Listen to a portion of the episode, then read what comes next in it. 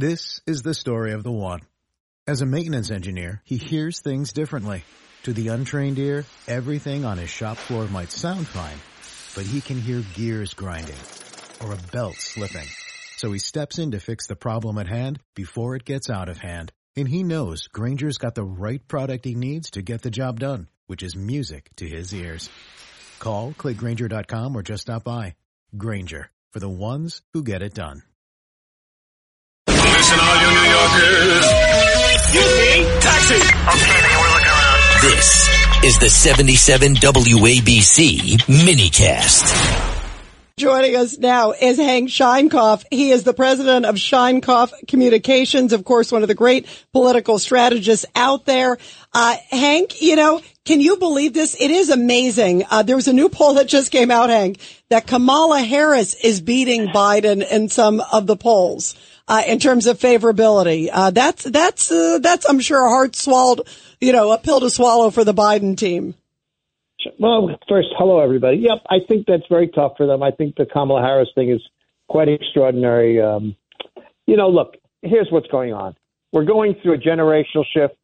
He's uh, trying, doing his best, and I have to give him credit for this, to fend off the Third World War, which we haven't been as close to probably since the Cuban Missile Crisis. Two major crises, Ukraine and, uh, and Israel. If the Israelis lose, uh, we'll lose control of the Mediterranean basin, which will be a, a terrible strategic, serious, serious problem for the United States. Iran, Iran will be in charge of that portion of the world. Not good news for us. If we, if the Ukrainians do not beat the Russians, Russia will be back in Europe, and you'll have the beginnings of of the uh, of the very war that we sought to end when we uh, when we did the Berlin Airlift in nineteen forty-eight. So nineteen forty, yeah, forty-six, forty-seven. But this is serious stuff. Um, so he's not getting any credit for that. The economy has improved, yes. Inflation is still up somewhat, but not as bad as it was. Joe Biden can't catch a break, and um, it's pretty pretty extraordinary to me. How much do you think his his lackluster, weak leadership, Hank, is, plays a role? I Hello. mean, if you look at some of the polls, they do say, yeah, can you hear us, Hank? Hank, call us back. Hank, can you hear us? Hank, call us back. Control board? Yeah, he's going to call back. Um, okay. he, you know, but by the way, the thirty-three percent, did you see this on Biden's poll? John, you have, you were wondering who the thirty-three percent are, right? I can't believe there's thirty-three percent that actually support him. Um, I want to, I want to ask you folks, tell me one thing that he's done right as president of the United States. Very hard. It's hard. I mean, you really have to work at it. He promised refunds to the students of ten thousand dollars each. That's not right. Yeah, but he delivered it. That's unconstitutional. Defying it's, the unconstitutional. Right. it's unconstitutional. Right. Um, but g- give me another one. You know what the students are telling you? The heck well, with you. It's unconstitutional. I'm getting my ten thousand dollars. Right. He said he's going to let everybody into the country, and he is. He delivered on that promise. Right. So that means you won't recognize America in another few years. All right, we got Hank back. And Hank, they, they they took a cane and pulled me off their show. I don't know why. It must have been ring around the collar. No, no, no. Oh, never, it was the never, White House. Hank. The White House hit the disconnect button. I get because I was um, asking. No, but they were saying nice. Th- Hank was saying nice things about the White House. Go ahead. Well, listen. The the issue is both that both parties are in very serious trouble. The Republican Party stays stays positioned effectively today by Trump's uh, behavior or lack thereof. And the Democrats are this very loose coalition that doesn't seem to be working at all.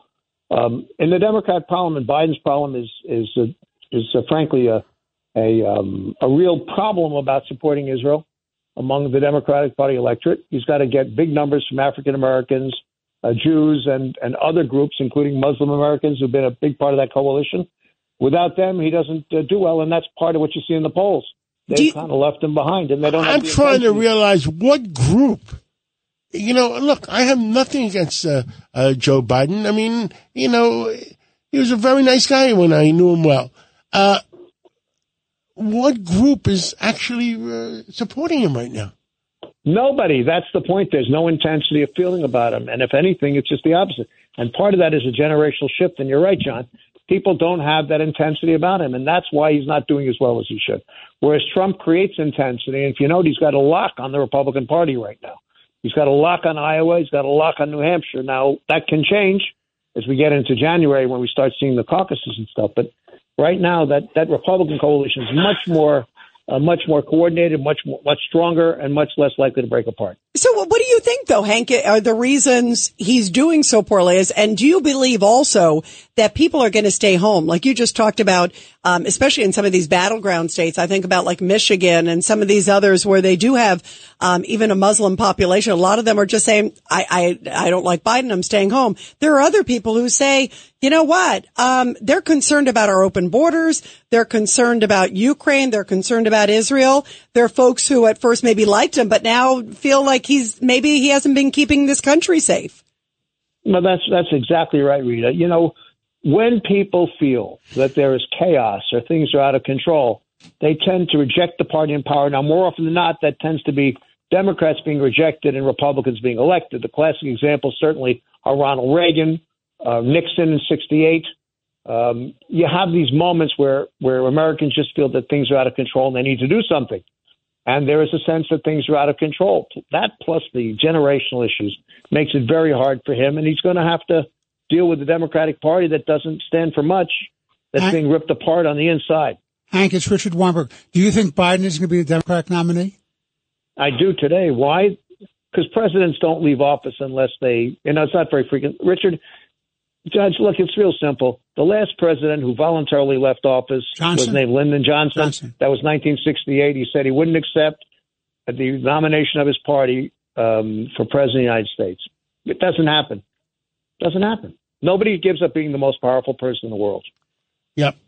No with, matter with what. All, with all the chips in the world. Yeah, by the way, the I want, office of the president controls all the chips in the world. Thousand percent, which is why it's so important. You pick somebody that you believe in who's going to keep you safe. Um, Hank, before we let you go, I also want to ask you about some of New York stuff, too, um, because sure. the migrant issue, oh, my God, it is really exploding. And we just saw some new numbers that came out that shows it's three times as many in the migrant shelters in New York City than we thought.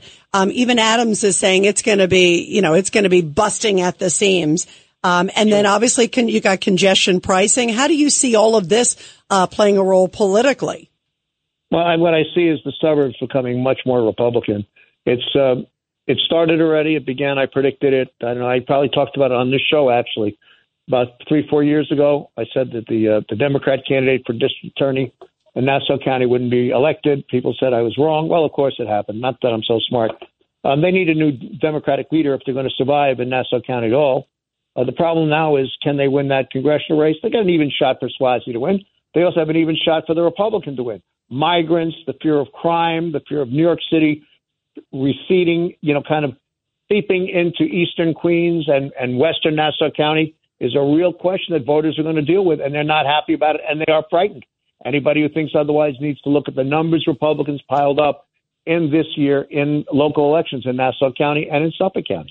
How painful do you think these cuts are going to be? Because Adams just came out also said uh, even tax increases are not off the table. I mean, that and then cutting services. People are going, it's crazy. You can't it's a squeeze. Cut the police. Well, you can't cut the fire department. You can't. I mean, well, it's. In, in nineteen seventy-five, we did cut the police and we did cut the fire department. We closed firehouses and we laid off cops.